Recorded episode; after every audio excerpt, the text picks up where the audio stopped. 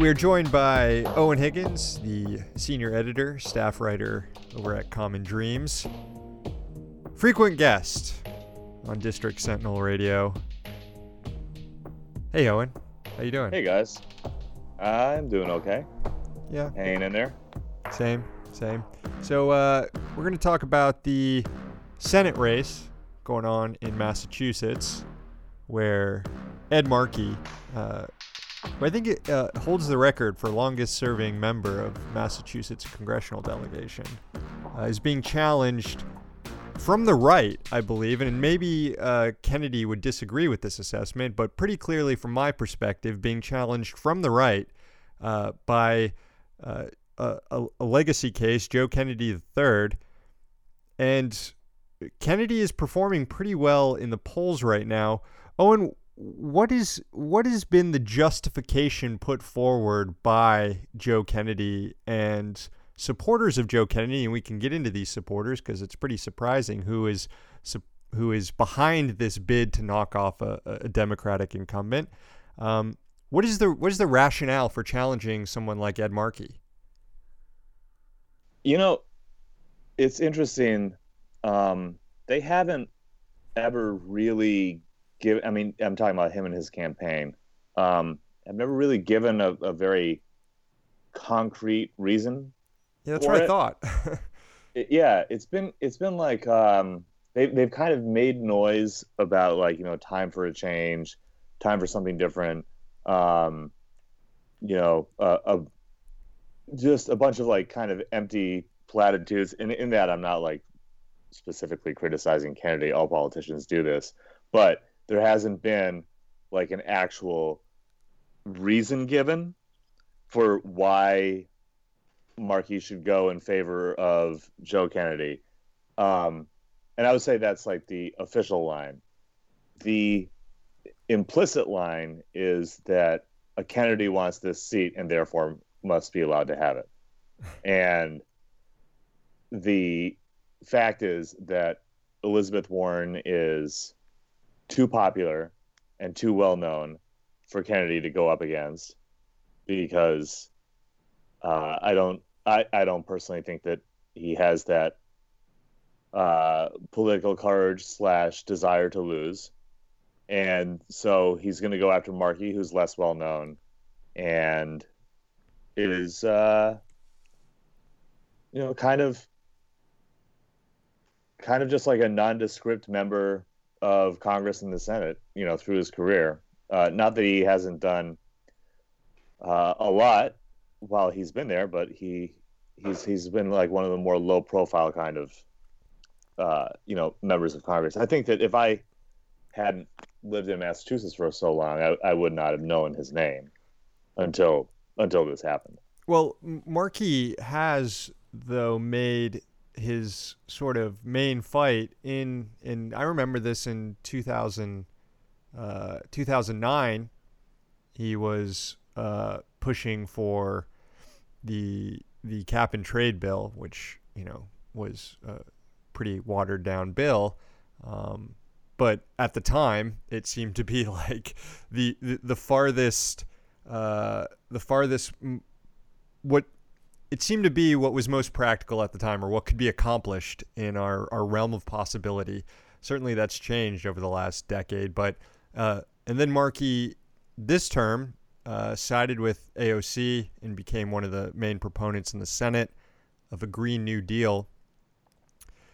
Joe Kennedy, I, I mean, I, I hadn't paid that much attention to him in recent years, but I do remember Joe Kennedy as being staunchly anti marijuana for a lot of his lawmaking career. And I do remember him being staunchly uh, a deficit hawk, constantly worried uh, about the deficit. Um, this is this is a challenge from the right. I, I alluded to this earlier, but there's no other way to describe this other than Democrats are trying to knock off someone who's somewhat progressive and replace them with someone to the right. Although Markey has, or although Kennedy, I guess, has uh, changed his view on a lot of these these issues. Yeah, I mean, I think I think there are well, there are two competing.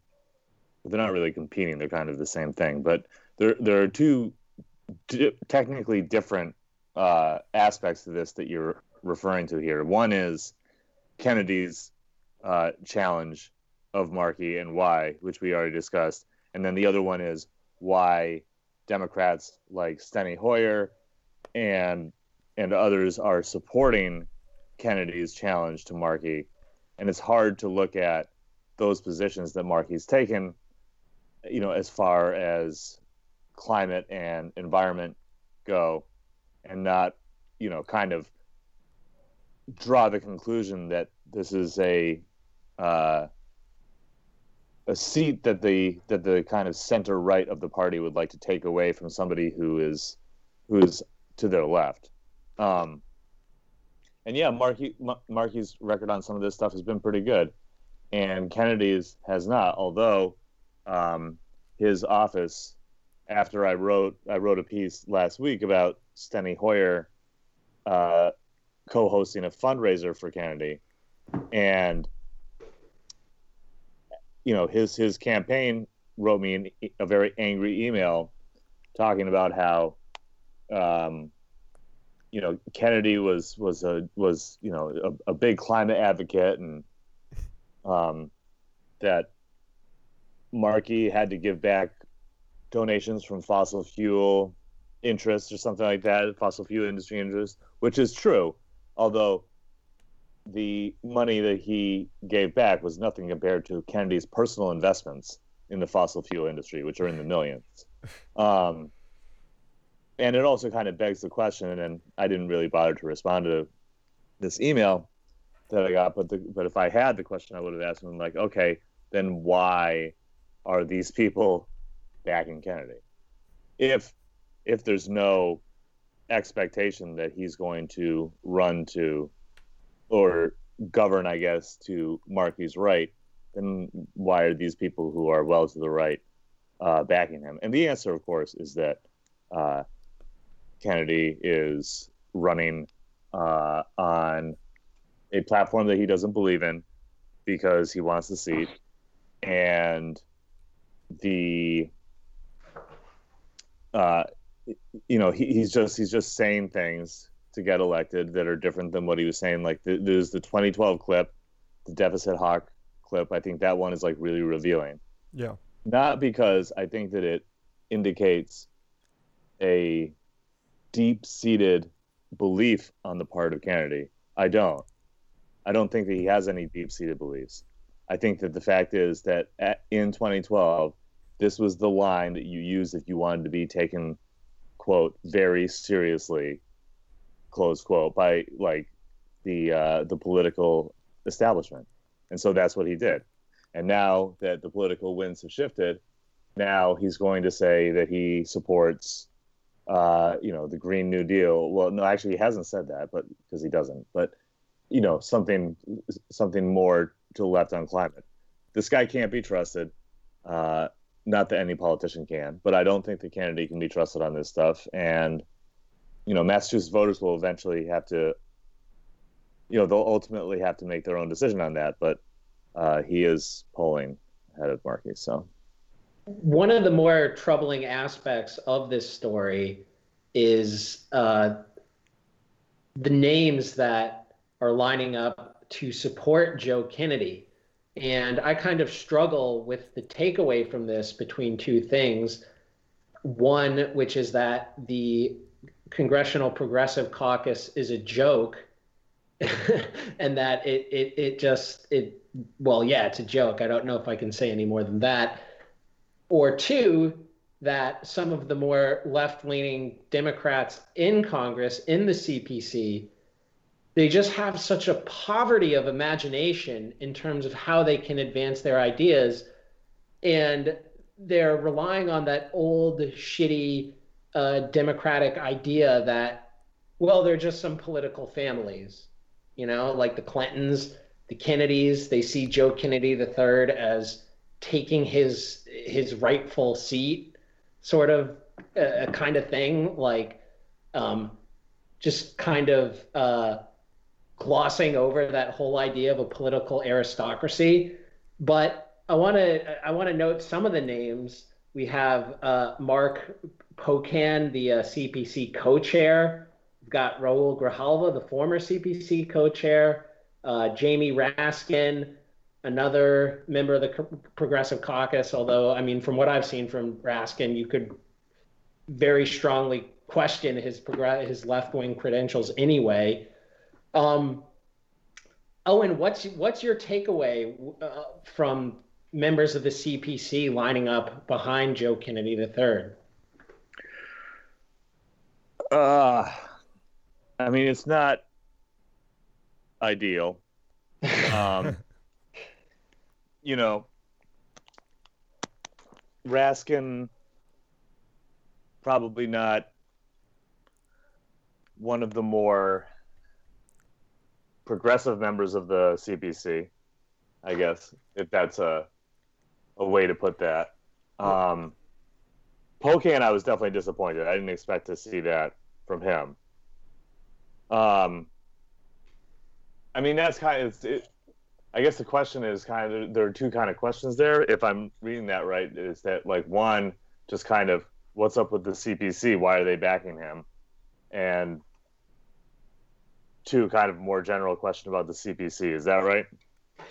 Yeah, I mean, I yeah, I I just wonder, like, do you think this says something about the CPC uh, in terms of how left they actually are, or is uh, maybe they're just completely misguided and um, well, I guess it's also it also shows that they're not as left as they actually are if they think like some scion of a political family deserves a seat in the Senate just on his last name alone and because of who his family is. Yeah, I mean, I just don't like. I, I don't know. It it doesn't make a lot of sense to me. I guess the CPC has done a lot of things that have really disappointed me over the last like month alone. Um, you know, refusing to whip votes against the HEROES Act, um, which was a Jayapal decision, and usually I, I don't I don't find her quite as disappointing. Um, but they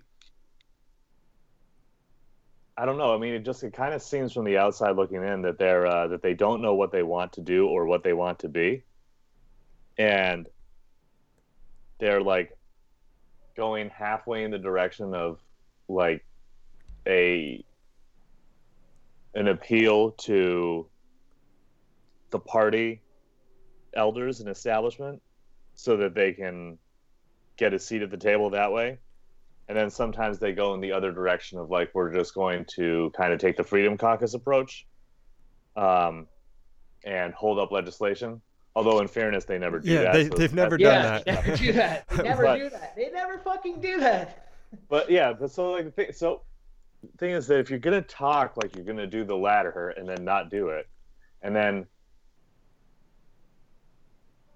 deliver these concessions to the party establishment that they didn't even ask for, but are kind of like implied and like, okay, well, look, we'll we'll back Kennedy over Markey because if we do that. I mean, you know, I'm just hypothesizing what they're thinking, but like, you know, if we, if we do that, then you know that'll show that we're that we understand the game and we're willing to play and and uh, you know it'll it'll show that we're adults and we're we're we should be allowed to sit at the table and like and it's kind of like going it, so the, the only while there are these two competing impulses it's only the one that um, ends up fucking over progressive ideals that they end up actually taking any real action on Yeah. so it, it's just like I, I don't know. I mean,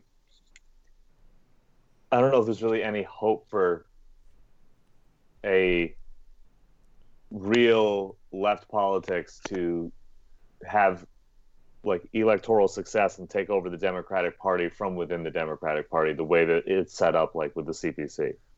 Well, there's no co- Because if you look at like if you look at the members, the 60 members, there I mean there are a number of them who are not ideologically in line with even what the caucus says. right, They're right. just a part of it. They're just they're just in it. They're just like, "Oh, I'm just going like it's like uh I, I don't know. It's like, a the- it's like, a high school club. they're Right. they're trying to get a bunch of you know resume builders by being like, oh, I'm on all these caucuses. But with the Progressive Caucus in particular, it's more nefarious because I I mean I remember at the beginning of this congressional session how there was so much energy about how big the Congressional Progressive Caucus is, and they, they're up to 60 people now, and they, they can actually uh, make an in, make an impact. And we of course know that didn't happen because the growth of the Progressive Caucus is just a bunch of moderates joining the caucus. And I speculated at the time that that was part of a strategy by Pelosi and leadership when they promised the Progressive Caucus that they would get uh, a, a, a percentage number of leadership spots or committee spots compared to what they make up in the caucus. And all of those spots went to the most moderate members of the Progressive Caucus, almost like a bunch of moderates joined the caucus because they knew they would get consideration to sit on committees because Pelosi owed the caucus that. So, um, and now you're in a situation where a lot of these moderates are just siding with, you know, trying to play nice with leadership, as you said, and siding with Joe Kennedy, who I guess maybe maybe he's like a colleague of theirs so they know him better. I don't know maybe he's been better behind the scenes at like making his case than ed markey has to get all these people uh, on board. Because i'm not getting the sense from like especially someone like mark pocan it doesn't seem like it's about ideology for him. It seems like as you said Eoin it's like signaling to leadership that you're on the same team. Um, I don't know, but uh, mo- moving on, uh, the, the the real th- interesting thing about this story, and I I know charges of hypocrisy don't mean much, and people who are you know have power and maintaining power, they don't care about hypocrisy. They'll take different positions to keep power, and that's fine because they. At the end of the day, you want to keep power, and I think Steny Hoyer is practicing this when he says, you know, when he creates these uh, rules for challenging uh, incumbent Democrats and essentially blacklists uh, firms from working with progressive challengers, and then turns around and gives full support for a challenge against a Democratic incumbent. Uh, so blatant hypocrisy. I don't think that calling Steny Hoyer a hypocrite here really means much, but I'm just curious if Hoyer has attempted to make any justification for this. How one is different than the other. You know, I have not seen that. I haven't Um, either. but but I think that what he is is doing is I mean Hoyer is Hoyer I I think Hoyer is probably never going to be speaker, right? Like the, probably after Pelosi it's going to be somebody much younger. So this is probably the extent of his political career to be the House Majority Leader, which is an incredibly incredibly powerful position in Washington. It's very But- optimistic, Eoin. No, no, no, no. Might be a little you're more misunderstanding optimistic than me, but fair point. You you misunderstand me. I'm not saying that who takes over after Pelosi is going to be good. I'm just saying that it's not going to be Hoyer because Sure, he's I- I I just think it, it's going to be bad, and it's probably going to be Hoyer. All right, well we can we can we can revisit this. This this can be like my uh maybe I- maybe this is my Kirsten Gillibrand prediction all over again. I can't imagine that Pelosi in 2022 or whenever she said she's going to step down is then going to hand it off to Steny Hoyer. I mean, you're right, Sam. We should assume the worst, but I, I do think that they're smart enough to give it to someone just as bad as Hoyer but younger. Well, it's decided by the members, and the Democratic caucus is made up of a bunch of fucking scoundrels. And at the end of the day, we all thought Dianne Feinstein was too old to win re-election in 2018. I mean, I certainly did. And Hoyer is what, like a decade younger than Feinstein? Yeah. Sorry, I didn't mean to get us sidetracked here. no, I mean I, I I, say I, I get I get very uh, black pilled when I think about Steny Hoyer. um Maybe I he's maybe he loses to Mckayla in a month. Hopefully, hopeful fucking Lee. that'd be amazing. That'd be amazing. I think um, my my prediction is that Ayanna Presley will be Speaker of the House at some point in the next couple decades. And that's just like I, I just think that that is a likely outcome because of how she is handling her career as opposed to uh, the other members of the squad and uh, kind of her career in Massachusetts as well. But anyway, that's like a total digression. I'll just I'll just put that prediction there just in case it happens. um, but yeah, I mean, Hoyer's hypocrisy here. Um, yeah, I just don't think he cares. I think that the DSCC and DCCC blacklists have had the desired effect. They have pushed progressives um, to think twice about challenging incumbents. They have stopped consultants and um, advisory groups from working with progressive challengers to incumbents. I mean, you know, like this stuff has been going on for a year. The effect has already had, like, they, like it's already had the effect that they wanted. That's over. So at this point, who cares? Who cares if the, you're then shifting your position because what you wanted to happen happened. Um, you were able to cut into progressive challengers to establishment Democrats, like uh, like our friend uh, Henry Cuellar in Texas, um, who survived the primary challenge, and others. Um, Mckayla is probably not going to unseat Hoyer uh, just because of his incumbency and power, and probably because uh, of the the challenges to building an effective uh, organization to challenge him. Now, I hope that she does. I hope that I'm wrong about that. But yeah, hoping uh, for a Dave Brat repeat, but on the left.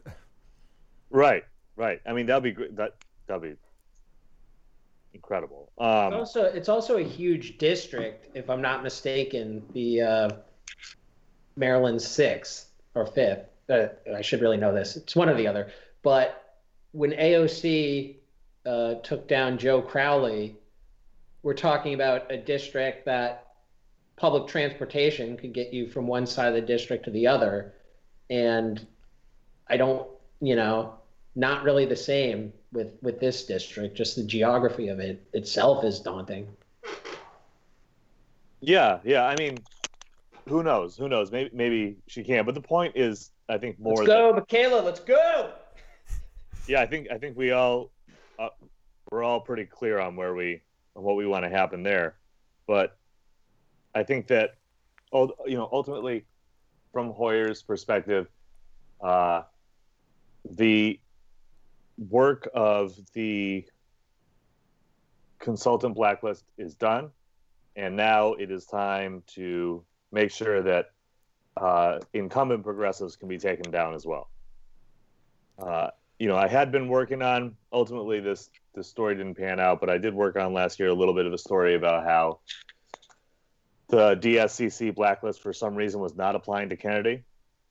Um, and you know, even even then it was obvious, but but this does seem like a bit of an es- escalation um, for the House Majority Leader, one of the most powerful Democrats in the country, to actually host a fundraiser for a challenger to a sitting Democratic incumbent, um, which was also, you know, attended by Jamie Raskin, another Maryland Democrat. Um, so, yeah, that's my take on that. Just, just kind of like the the success was already there of of the strategy, and so um, charges of hypocrisy for Hoyer just don't matter because he just doesn't care. Yeah, I feel like I feel like Markey should be making a bigger deal of this than he is. He's kind of trying to take the high road here and just focusing on like his message and campaign rather than like attacking Steny Hoyer for supporting a challenge to him. But uh, maybe you yeah. don't maybe you don't win doing that, but still he's he seems to be uh, not that upset by everything that's going on, or at least not showing it publicly. Yeah, I think he's pissed. Yeah. Um, that's my understanding. Uh, just from stuff that I have, uh, whispers that I've heard. Yeah, he's got um, uh, he's got this this this dweeb who uh, who, who he, Joe Kennedy gave the the Democratic response to the State of the Union a few years ago and was terrible. It like bombed, and he had those that weird mouth thing going on the whole time. And now he thinks he can parlay that into a Senate run. yeah, I mean, he does. He does have like the support of most of the Massachusetts delegation, um, including Warren. But I haven't seen you know, Warren out on the Wait, who has Markey. the support? Markey has the support of Markey Warren? does, yeah. yeah. yeah. but you wouldn't know that, right? Because she hasn't really come out and done anything. Yeah. Um and I kind of wonder like why not. I know that um so I I was in um New Hampshire before like right before the primary. And I was talking to some Massachusetts uh based journalist there, and they were telling me like like Massachusetts based and like Focus, and they were telling me that um, Warren endorsed Markey because she couldn't not right like there was like there was there was no she could not in, endorse Kennedy over Markey. Yeah. But that it was kind of understood that she was trying to stay out of it as much as possible especially because she was running for president. Uh, but that she, but that she had gotten the endorsement of both Kennedy and Markey, and that Kennedy had promised to do a bunch of fundraisers for her, like and and speeches and stuff leading up to New Hampshire, and was all set to do them. And then as her polling numbers started to drop, he just like started canceling them. and it's kind of like, well, yeah, I mean that's what happens. Like you know, but what I think is interesting is like, why hasn't she been like going out to campaign for Markey then? Uh, maybe it's because she's running for vice president right now. But yeah, yeah, she's now trying to play as nice with the party as possible, and it seems like the party line here is don't cause too much trouble, and you know, if if Joe Kennedy beats Markey, fine. We're not going to really. There are uh, a few months left until the actual primary. I believe it's September 1st. But I mean, me personally, my feelings are is that Warren probably won't campaign for Markey because even though she endorses him and takes the correct position on paper, she defers to uh, party leadership and the center of the party nine times out of ten. Yeah, Warren is not going to go out and start campaigning for Markey until Kennedy dips in the polls. Period. Well, I guess we'll uh, we'll keep an eye on this. We've got a long uh, summer to watch this race and see if uh, see if uh, Joe Kennedy can be exposed. See if Markey can expose Joe Kennedy. Uh, Eoin Higgins, senior editor, staff writer over at Common Dreams. You can follow him on Twitter at Eoin Higgins underscore. I'll spell it E O I N H I G G I N S underscore. Eoin, thanks for uh, coming on the show. Anything you want to plug? I'll just say uh, people want to go check out Common Dreams, and we put up content, tons of content every day with our staff and our opinion slate. So check us out. It's a great website. Commondreams.org. Check it out. That's and right. Not, not, a single here... advertisement. Not a single advertisement on that on that website. That's what ever. we like. That's what we like. Uh, Eoin, Eoin, I'm I'm noticing on your Twitter account you follow 999 people. Is that on purpose? Are you one of the people who keep your following under a thousand? Uh, yeah, I do. I do. Um, and it's not it's it's it's like kind of an arbitrary number, but the reason is that I try to just curate it so it's not overwhelming because yeah. the algorithm it's hard enough to like manipulate the algorithm to see what I want to see. Um, but I find that the more and more people that I end up following, the more that it kind of pushes people that I want to see their stuff out of the way. And then when I try and like look at their profile a couple times to like get their stuff back on, then it bumps off something else. So it's like a constant struggle Mm. to to uh, curate the feed, and then I just feel like adding more and more people. But like, yeah, I mean, honestly, let's just be real about it. It's like a kind of little OCD thing. Well, I'm honored to be one of the 999, Eoin, and uh, it's it's almost as big of an accomplishment as being one of the 454 that Rob Schneider follows. Wow, that that is going to be my that's my new white whale, right there. There it is. To be Oh, 455. there it is. Eoin Higgins, thanks so much for coming on the show. Thanks a lot, guys.